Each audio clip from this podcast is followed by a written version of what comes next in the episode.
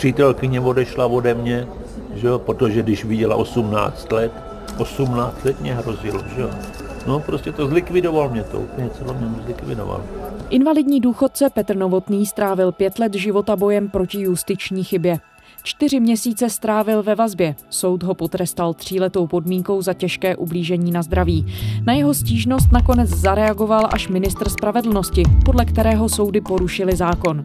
Tento případ nemusí být jediný. Loni vyplatilo ministerstvo spravedlnosti na očkodnění 367 milionů korun, nejvíc za poslední roky. Jak může chybný postup úřadů poznamenat osud člověka? Kdo všechno v tomto konkrétním případě pochybil a co všechno může změnit vytrvalost jedné osoby. Je čtvrtek 18. dubna, tady je Lenka Kabrhelová a Vinohradská 12, spravodajský podcast Českého rozhlasu. Já tu práci dělám eh, přes 10 let a některé případy vám tkví v paměti víc, některý míň. Ale pana Novotného já z paměti prostě nevymažu. To je člověk, který se vám dostane pod kůži. Markéta Chaloupská je reportérkou radiožurnálu. On vlastně v 70 letech byl odsouzený k podmínce. Člověk si řekne k podmínce a spousta lidí by to vzdalo. Ale on to nevzdal, protože prostě to nemá v povaze, aby to udělal a v 70 letech nechtěl mít pověst toho kriminálníka. A bojuje vlastně doteď, i když na úkor trochu svého života i své rodiny. Ten příběh začal už v roce 2013, tudíž si táhne už hezkou řádku let. V květnu 2013 jemu volala dcera, že vlastně její tehdejší manžel, se kterým se rozvádí, takže si přijel nečekaně k ní domů pro věci a že vlastně vůbec neví, co má dělat. Že ten soud o dělení majetku má proběhnout až za několik měsíců a že on to vlastně, co může, tak už odváží.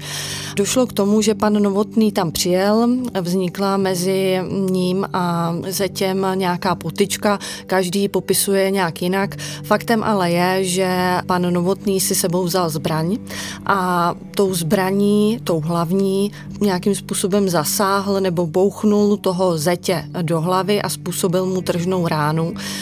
Na to konto se na ní zeď i s otcem vrhli, položili ho na zem a pan Novotný říká, že ho začali škrtit. V důsledku toho on z té zbraně vystřelil.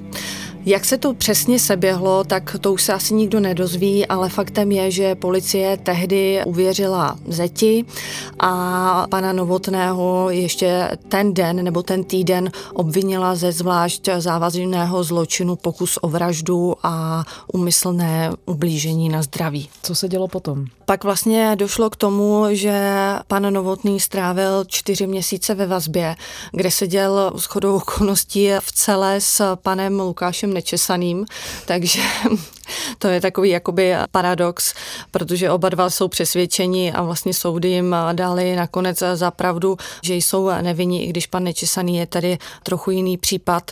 Pan Novotný potom, když vyšel z vazby, tak ho soud odsoudil za pár měsíců k podmínce tříleté a potvrdil to i posléze Pražský vrchní soud. Ten pan Novotný, on je takový velmi houževnatý a velký bojovník a on to bral jako velkou nespravedlnost, protože on tvrdí, že celou dobu jednal vlastně v nutné obraně, že z té zbraně musel vystřelit, že jinak oni by ho uškrtili a že to byl vlastně jeho dům, který on jel chránit a svoji dceru jel chránit a tu pistoli si vzal kvůli tomu, že už několikrát kvůli zeti volali policii, že vlastně ji nějakým způsobem napadá.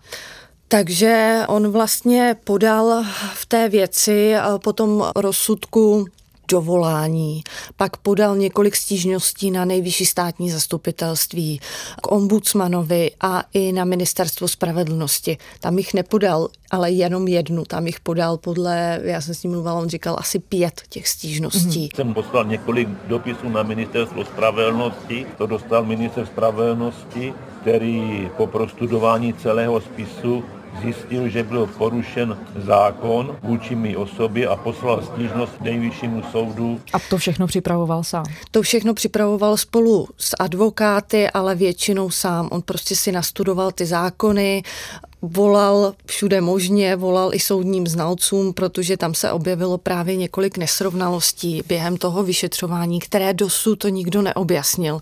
Ta první byla spor o to, kdo volal na tu tísňovou linku po té potyčce jako první což mohlo změnit náhled policie na to, kdo vlastně byl tím agresorem. Mm-hmm.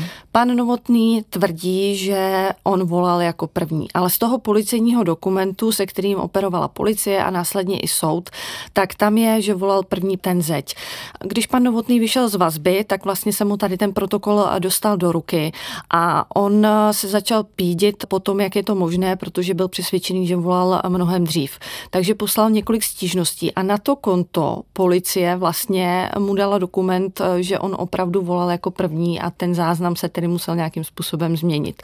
Ale to bylo už po době, kdy on byl nějakých šest měsíců obviněný a už ten spis vlastně ležel na soudu. A vysvětlil někdo, proč se to změnilo, ten zápis? Nevysvětlil, já jsem koukala i do těch papírů a tam to vypadá ten původní tedy, že to tam jakoby bylo přelepené, kdo tam volal první. Policie, vlastně já jsem volala tomu vyšetřovateli, ten se o tom nechtěl bavit, ani odkázal na tiskovou mluvčí a ta říkala vlastně, že pro ně ten případ už je uzavřený, takže nemá cenu to nějak dál komentovat. Mm-hmm.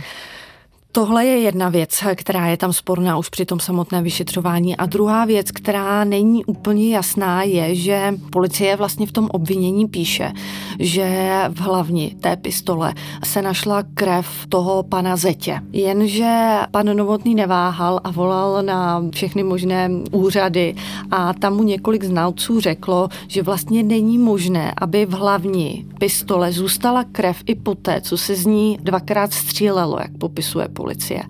Což my jsme tedy ověřovali, mluvili jsme se třemi znalci, mezi nimi i s panem profesorem, který působí v Brně.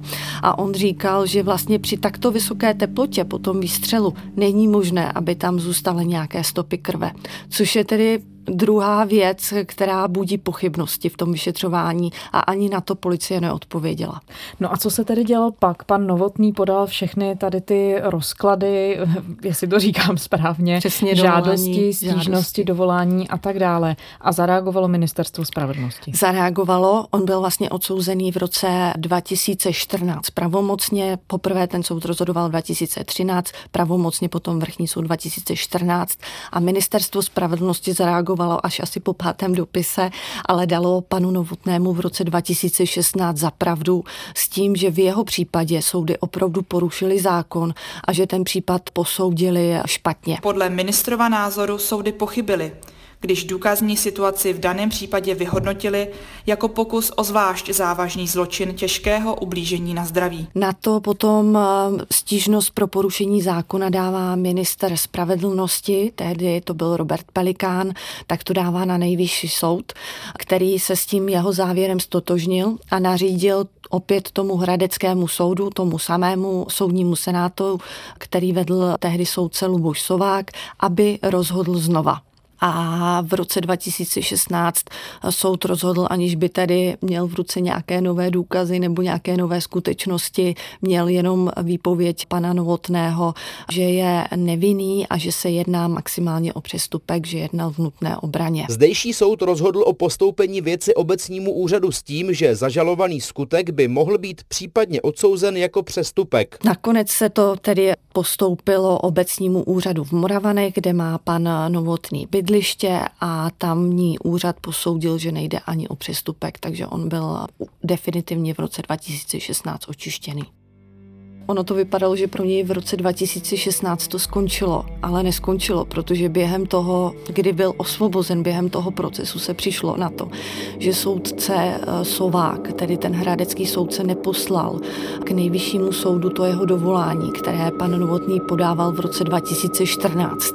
To dovolání už v té době bylo bezpředmětné a on se tedy ptal pana Novotného, zda má toho posílat. Pan Novotný na to nějakým způsobem nereagoval, on sám to vysvětloval tím, že už prostě to bral, že je očištěný a že už si zažil svoje během těch třech let, takže už nereagoval a poslal k soudu omluvu, že se nedostaví na to jednání, kde se má jednat o tom, zda se bude posílat to dovolání hmm. nebo ne. Nedostavil se, omluvil se, ale soudce Sovák udělal to, že to dovolání na ten nejvyšší soud poslal. A vlastně Hradecký soud na to konto po něm chtěl za to dovolání poplatek 10 tisíc korun protože to musíte zaplatit, když chcete, aby o tom soud jednal a pokud vám dá nejvyšší soud za pravdu, tak ho nemusíte platit. A pokud eh, řekne, že to dovolání je bezpředmětné, tak ho zaplatit musíte. A v tomto případě to dovolání bezpředmětné nakonec bylo, takže pan Novotný měl zaplatit za to dovolání, které ale už v té době prostě nebylo relevantní, ale když on ho dával v té době 2014, tak relevantní ještě hmm. bylo, tak měl zaplatit poplatek 10 tisíc korun, což neudělal, takže Hradecký soud na něj ještě vyhlásil exekuci. Pan Novotný to líčí tak, že už opravdu jako nevěřil vlastním očím, že to byl další stresující situace, když mu ještě přišlo z České zprávy sociálního zabezpečení, že mu budou strhávat nějakou část důchodu kvůli tomu, že nezaplatil za dovolání, které vlastně soudce měl poslat už před dvěma lety a jenom tou chybou toho soudce se k tomu nejvyššímu soudu nedostalo. Nakonec to dopadlo tak, že pana Sováka se zapstal předseda Hradeckého soudu, který se mu za to jednání svého podřízeného pana Sováka omluvil a nakonec ta exekuce tedy byla zastavena. Existuje nějaké vysvětlení, proč k tomu všemu došlo z hlediska toho soudu? Je to liknavost nebo je to úmysl?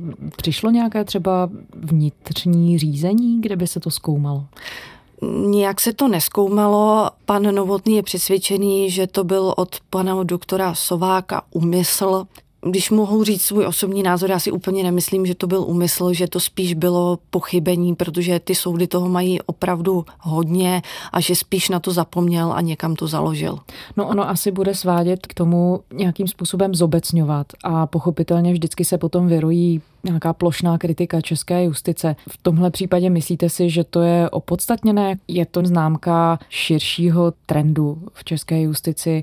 A nebo je to prostě výjimka, kdy došlo opravdu k souhře takhle špatných okolností, které velmi, velmi zkomplikovaly život jednoho člověka? Já si myslím, že tam v těch případech, které my jsme monitorovali, tak tam selhaly všechny složky primárně selhala v tom vyšetřování policie, která je vlastně tou nejdůležitější složkou, která začíná ten případ a potom už se to nějakým způsobem nabalovalo a nabalovalo. A v tom případě pana Novotného tam je pochybení toho pana soudce, že prostě dva roky nepošle dovolání na nejvyšší soud. Ono tam leží a Pan Novotný říká, že by se možná na to ani nepřišlo, kdyby mu nedal pan ministr spravedlnosti za pravdu a nenařídil by obnovu toho procesu. Protože vemte si, tomu panu Novotnému je dnes 74 let. On není znalý práva, to právo a ty zákony si začal studovat až ve svých 70 letech. A on vlastně bojoval proti té celé soudní mašinérii sám. Takže on měl obrovské štěstí, že nakonec ho zastal ministr spravedlnosti a že narazil i na probační úřednici paní Janu Vítkovou, která mu s tím pomáhala a která vlastně mi říká, že s tolika pochybeními, které se nabalovaly na sebe, se ve své praxi ještě nikdy nesetkala. Mně se zdá, že špatně pracovaly všechny složky orgánů činných v trestním řízení a že to vlastně vyústilo takovým zásadním poškozením kvality života pana Novotného. A že teprve na základě stížností ministra spravedlnosti se vlastně dobral toho zprošťujícího rozsudku a že to byla opravdu dlouhá cesta a že pokud by se do toho eh, ministr jako politik vlastně nevložil, tak těžko říct, jestli by se vůbec toho zprošťujícího rozsudku někdy dočkal. Těch pochybení bylo tolik, eh, že to odstartovalo takový koloběh, že jako těžko vypíchnout jednu, jednu jedino, jedno jediné pochybení. Podle mě to byla prostě špatná práce. My jsme několikrát zmínili, že panu Novotnému to velmi dramaticky ovlivnilo život. Jak? Já jsem s kodou okolností v úterý byla na soudu, kdy pan Novotný žádá po státu za to nezákonné trestní stíhání, za tu vazbu 2 miliony korun a tam jako svědkyně mluvila jeho dcera.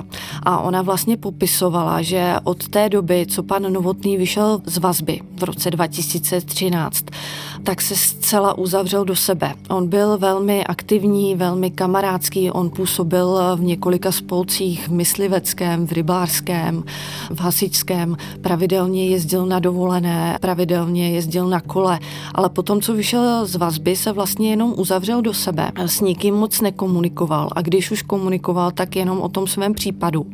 A popisovala, jak to vypadá u něj doma. Že on vlastně nežije, ale jenom přežívá. Že má třípokojový byt a všude kolem sebe má listiny a dokumenty o tom případu a že naprosto rezignoval na nějaké běžné činnosti, že chodil pravidelně plavat a že jenom sedí doma a prostudovává ty dokumenty a vlastně není schopný se o ničem jiném bavit. Že dřív jí třeba pomáhal hlídat děti její, hrál si s mnoučaty, bral si je, ale že teďka toho prostě není schopen, že to je, má psychické problémy z toho dosud. On vlastně přišel o veškeré kamarády.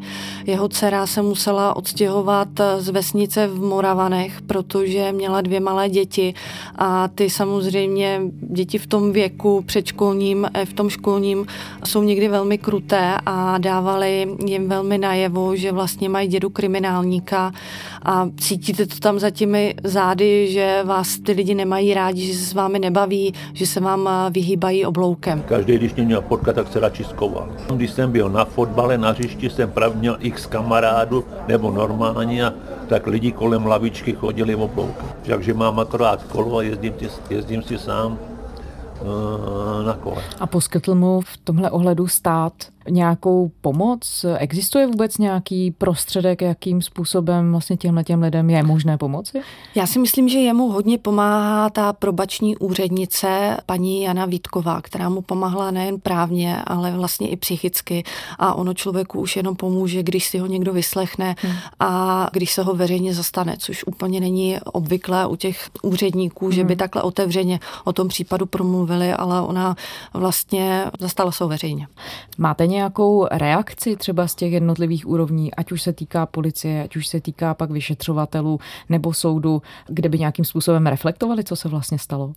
Policie to, jak jsem říkala, tak eh, ty se o tom nechtěli eh, detailněji bavit. Ten hlavní vyšetřovatel vlastně odkázal na tiskovou mluvčí s tím, že pro ně to je uzavřený případ a pro ně to skončilo návrhem na podání obžaloby. U toho pana soudce Sováka, tak tomu jsem posílala e-mail a on odpověděl asi po týdnu prostřednictvím tiskového mluvčího, kde vlastně v několika bodech schrnul tu kauzu, jak, jak šla po sobě, jak rozhodovaly jednotlivé soudy. A vlastně to, že to dovolání dva roky leželo někde u něj v kanceláři a on ho zapomněl poslat, tak to nějak nevysvětlil.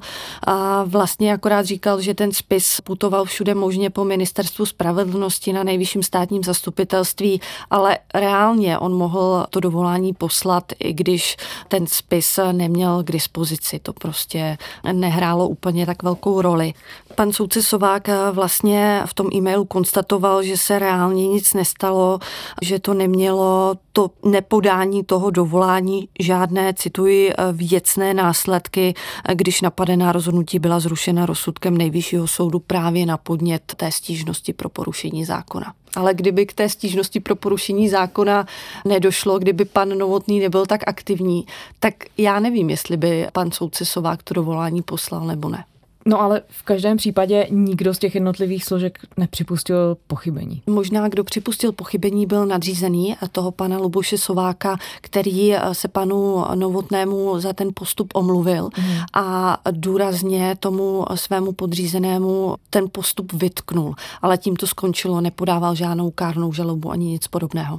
No protože by člověk čekal, že potom přijde nějaký mechanismus, který by se třeba snažil takováhle pochybení napravit nebo se podívat na to, jestli nejde o nějaké systémové problémy v tom, jakým způsobem třeba policie nebo soudy pracují. Nic takového se nestalo. Nic takového se nestalo. Ten mechanismus je vlastně, že on žádá od státu teď nějaké očkodné a nějakou satisfakci finanční. On dostal nějaké peníze od ministerstva spravedlnosti, to ale většinou dopadá tak, že to není úplně nejvyšší částka a ti lidé potom žalují stát a rozhodne o tom nároku soud, což teďka v současné době aktuálně běží. Soud bude jednat o nároku na náhradu škody a přiměřené zadosti učinění za nemajetkovou újmu, za nezákonné trestní stíhání a za neoprávněnou vazbu a za dobu neoprávněně uloženého trestu. A uvidíme, zda pan Novotný dostane nějaké peníze, aspoň jako nějakou satisfakci za vlastně pět let trestního stíhání, za pět let chození po soudech a za pět let toho, že vlastně reálně ty složky eh, mu zničily život. Existuje nějaká možnost odhadnout, jestli tohle to je naprostá výjimka, A nebo jestli takovéhle případy se mohou dít i jinde po České republice? Já si myslím, že takových případů může být mnohem víc. Problém je je najít, protože v současné době třeba my, jak odvysíláme spoustu reportáží o justičních pochybení, tak samozřejmě na Mírově je každý nevinný. Takže je velmi těžké na to přijít. A říkám, tam to začíná, třeba tady ty dva případy začaly u špatné práce policie, jak případ pana Novotného, kdy postup policie budí ty pochybnosti, tak i postup policie v případě pana Schneidera. Jenom dodám, pan Schneider to je druhý velký případ, který jste pokrývali nebo odhalili. Ano, tam to pochybení bylo ještě větší, protože pan Schneider si odseděl víc než rok ve vězení a on byl opravdu jakoby nespravedlivě odsouzený, kdy se vlastně ukázalo, že tam byly nějaké osobní motivy k tomu, aby policie to vyšetřila tak, jak to vyšetřila. A následně se ukázalo, že on je vlastně nevinný a že ten skutek, ten únos, za který on byl původně odsouzen do vězení, takže spáchal někdo úplně jiný. A potom už se to nabalovalo jak sněhová koule a ty státní zástupci to přehlídli, stejně tak to přehlídli soudy v tom pemzu té práce, kterou mají a vlastně je obrovská náhoda, že se na to pochybení přišlo. Ať už v případě pana Schneidera, který vypátral de facto ty um, nové pachatele z vězení, tak už v případě pana Novotného, který byl velmi houževnatý a jezdil po celé České republice a podával všude stížnosti, dovolání a podobně. Markéta Chalouská, redaktorka radiožurnálu. Moc krát děkujeme. Já taky děkuji, nashledanou. A to je z Vinohradské 12 pro dnešek vše. Poslouchejte nás zase v úterý, šiřte o nás slovo a pište nám. Naše adresa je vinohradská12 zavináč rozhlas.cz. Těšíme se na vaše názory, tipy a připomínky a těšíme se na spravodajském portálu iRozhlas.cz a samozřejmě ve všech podcastových aplikacích na vašich mobilních zařízeních. Pěkné velikonoce.